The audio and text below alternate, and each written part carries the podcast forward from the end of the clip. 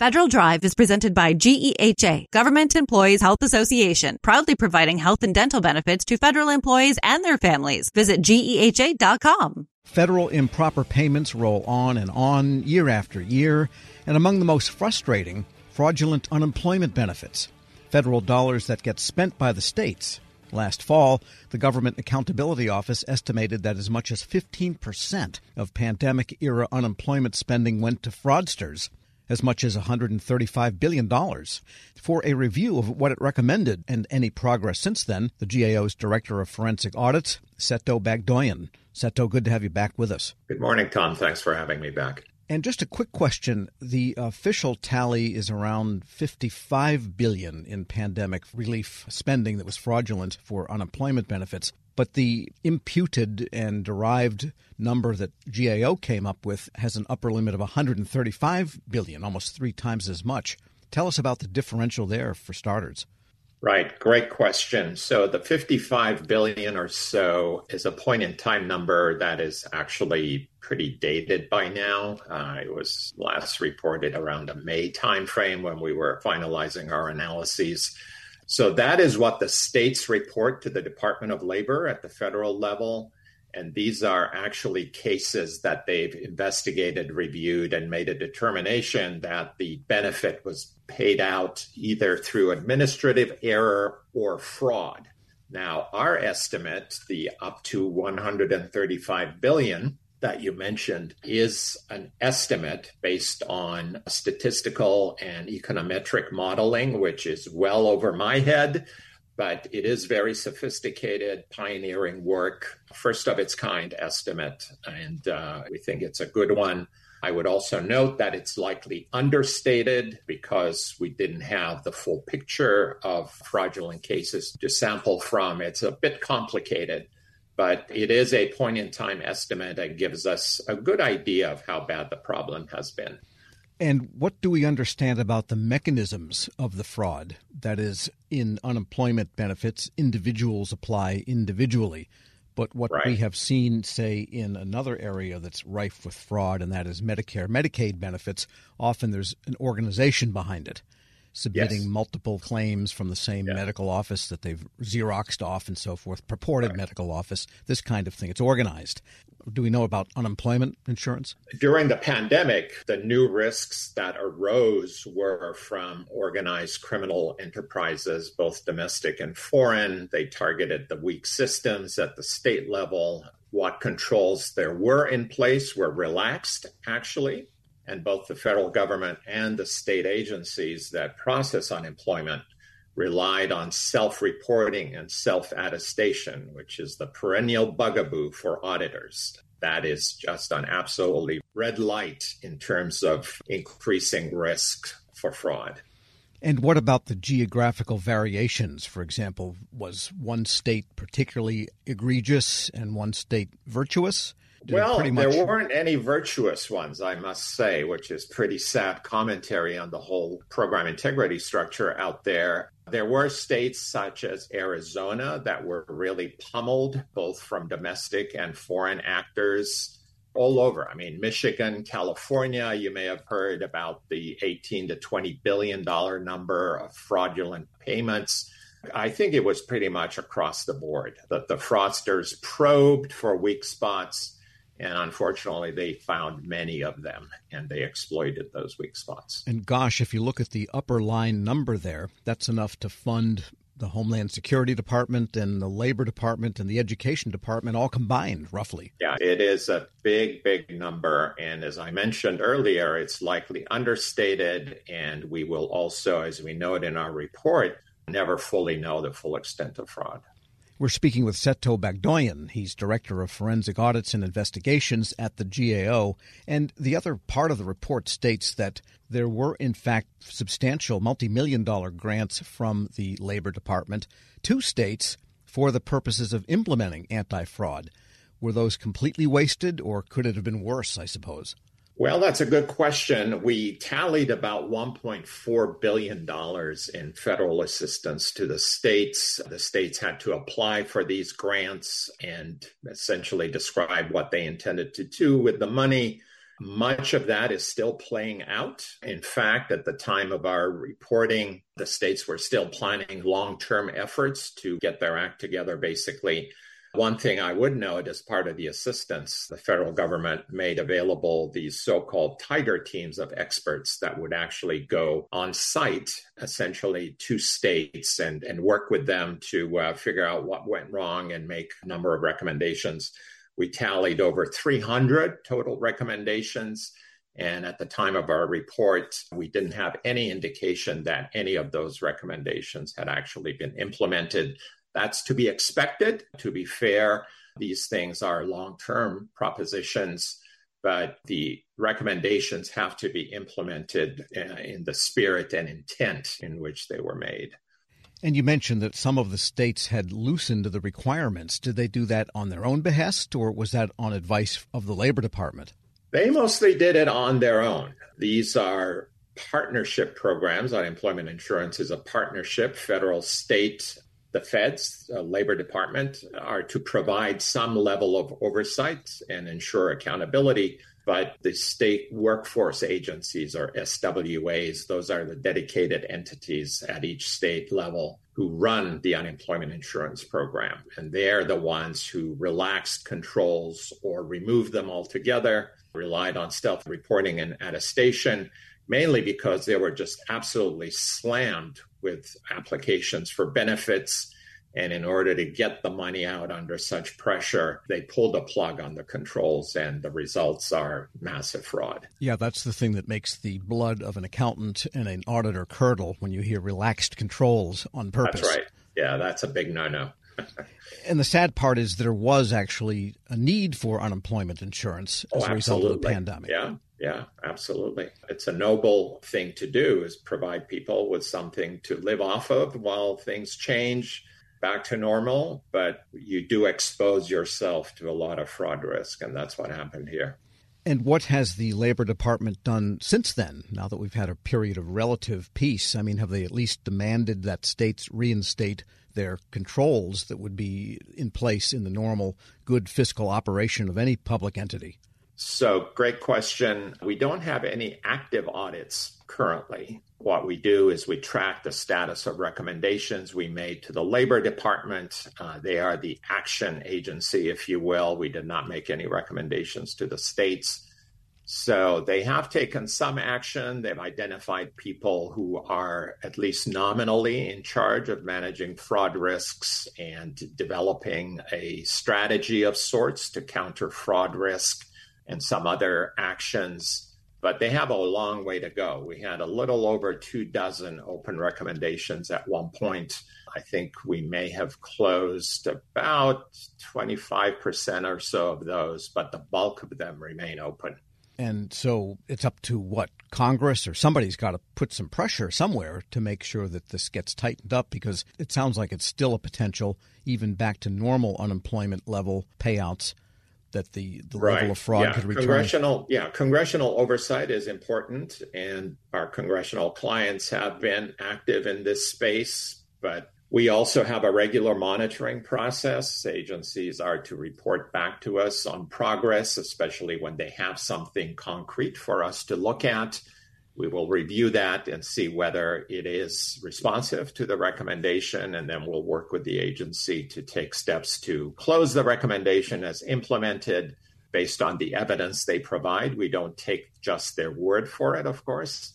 And then subsequently, several years perhaps from now, when we go back and take another look at unemployment insurance, we'll see whether those recommendations were actually implemented and what, if any, effect they had. And just a final question. The pandemic, I guess, is officially over, has been for some time. The unemployment program is a long standing program. At some point, does one kind of fade away and we're out of whatever's left over of pandemic issues and just back to regular unemployment as it existed before the pandemic? Right. All the uh, pandemic era programs have expired. So we are back to regular order, if you will. But the pandemic experience actually changed the risk landscape dramatically. The introduction of these organized crime entities, especially from overseas, that is a very concerning development But the bottom line here is, if I may leave you with this, is basically don't incur losses up front to fraud because you are going to get very little of it at the back end. In pandemic era programs, we're looking at 6% recovery rate of fraudulent payments as reported by the states. And for the Pandemic Unemployment Assistance Program, the infamous PUA, which relied exclusively for a while on self reporting, the rate of recovery is four cents on the dollar. At least it was at the time of our reporting. So keep the money and forego the clawback headlines. Yeah, the clawback is it's it's not a way to do business. Uh, it's it has failed wherever and whenever it's been tried. Seto Bagdoyan is Director of Forensic Audits and Investigations at the Government Accountability Office. As always, thanks so much. Thank you, Tom, for having me.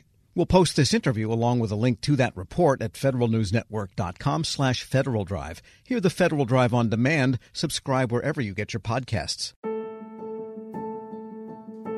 Leadership today, especially within the federal workforce, is being tested more than ever before. As the Cybersecurity and Infrastructure Security Agency's Chief People Officer, Elizabeth Kolmstetter sees a focus on people as absolutely crucial to her leadership style. Kolmstetter joined Shane Canfield, WEPA CEO, to reflect on her years of experience leading in the federal human capital space. Hello, and welcome to the Lessons in Leadership podcast. I'm your host, Shane Canfield, CEO of WEPA. Today I'm joined by Dr. Elizabeth Kolmstetter, Chief People Officer at the Cybersecurity and Infrastructure Security Agency. Elizabeth, welcome. Thank you. Great to be here. In your current position at CISA, one of your responsibilities is ensuring a people first culture.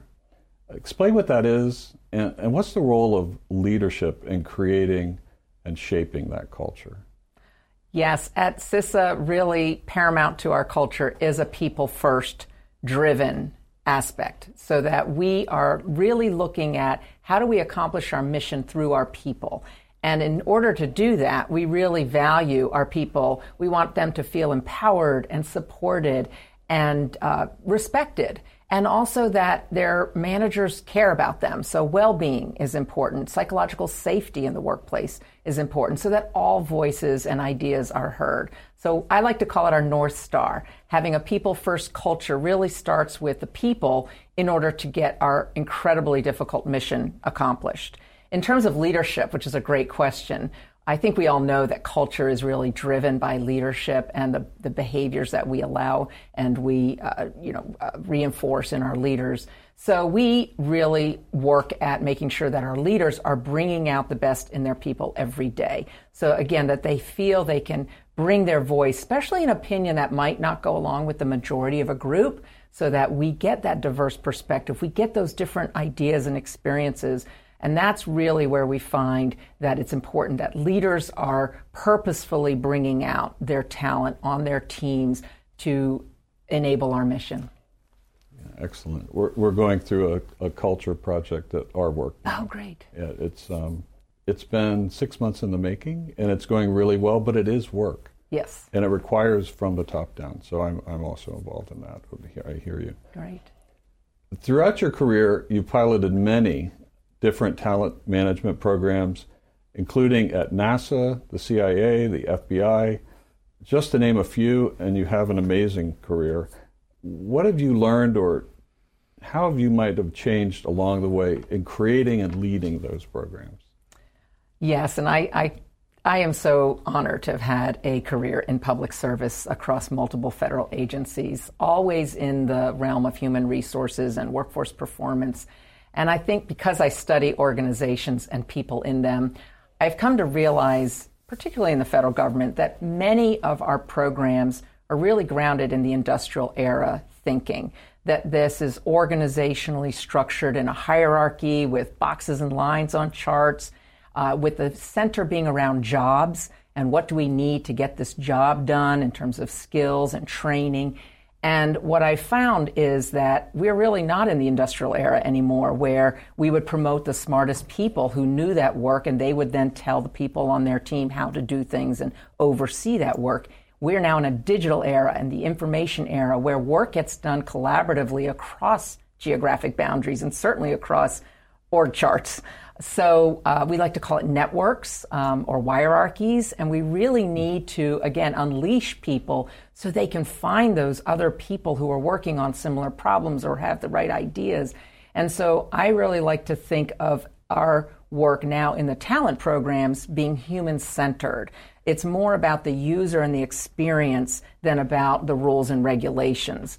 So, although we have to have rules and regulations, certainly in human resources, is that person experiencing what they need and getting what they need for their role at that time? So, not so much on the job, but on the person. So, for example, we're recruiting. What's the applicant experiencing? Because if they're not having a good experience with our organization from the time we're recruiting them, they're going to go work for somebody else. Same thing with like first time supervisors. We know they need certain training, but telling them to sit in a class for one week and then hope a year from now they'll remember what they learned to apply, that's not really human centered. The human centered is what do they need when they need it? And building modules or, or just in time training and bringing that to the people, to that user as they need it. So that's really, I think, the most important focus of talent programs today in this era to enable the workers to be the best they can be in their, in their roles. Excellent. New thinking. Um, this is always an interesting question. Has there been a time when, as a leader, that you've made a mistake? And what is that? And um, I think most important, what did you take away from that? What did you learn from that? Well, I kind of chuckle because I think as leaders, we have to learn to recognize our mistakes, admit our mistakes, and that they are opportunities to learn. And so uh, I've had to do my own self reflection on, on making mistakes and when things don't turn out the way that I expected them to. Um, makes me think of a time when I was at the Transportation Security Administration and I was a supervisor. And I was really embroiled with my program. I was the technical leader of it. I understood it. I'd run it for years. And I was making a briefing for a decision that had to be made about this program that was very near and dear to me. And I presented the briefing uh, to one of the very senior people in the agency. And I think there are about 20 people in the room. And I had gone through the briefing, answered all the questions, and that leader then said, Okay, I'm going to go around the room and get everybody's opinion, and then everybody gets to vote, which kind of set me back because there were people in that room that didn't have any technical knowledge about my program. She even turned to the executive assistant there, taking notes on the meeting, and said, Go ahead, and I want to hear from you. And I realized in hindsight I had stopped listening. I had been in transmitting all of my knowledge and what I saw to be the right way, and I was not listening to different perspectives in the room because I didn't think that I didn't value that they were bringing any kind of input to this particular decision. And it didn't go as I had hoped, and I left very disappointed and was busy blaming the senior leader and how that meeting was conducted, that she let all these people have opinions when they didn't know, in my mind, didn't know what they were talking about.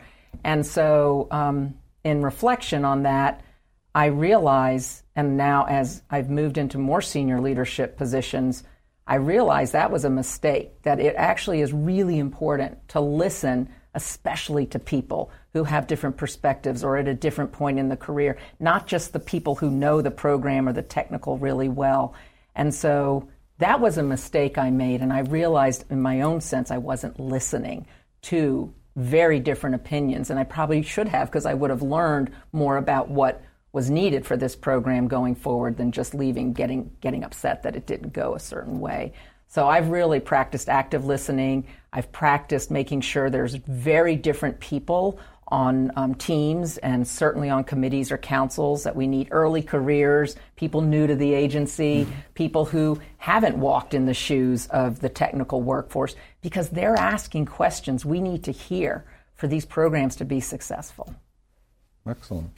Your career in talent management means your work is very closely tied to people. And even your title, Chief People Officer, what does that mean to you to be a leader?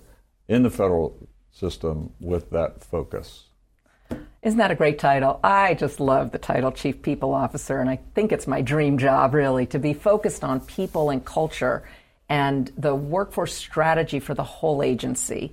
And I'm just so excited to be at CISA at this point in time. We're only four years young as an agency, so we're really still creating who we're going to become as an agency and what is our culture and what, kind of people and talent do we need to be sure we have to be successful.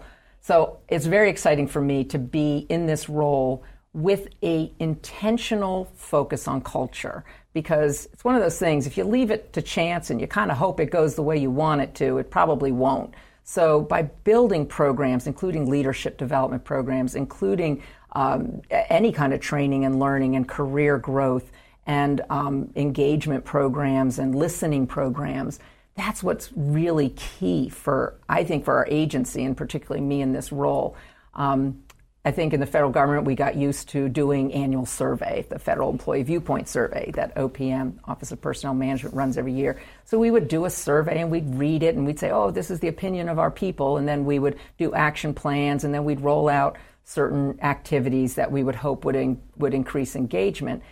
In this era, you can't do once a year and understand what your employees' experiences are, what they need, what's working well, and what needs to improve we need active, uh, ongoing listening programs. So, one of the things we're doing at CISA is having more pulse surveys, having more focus groups, and what we call sensing sessions, expecting our leaders to have office hours where anybody can come and just talk about what's going well, what do they need, how, how are things going.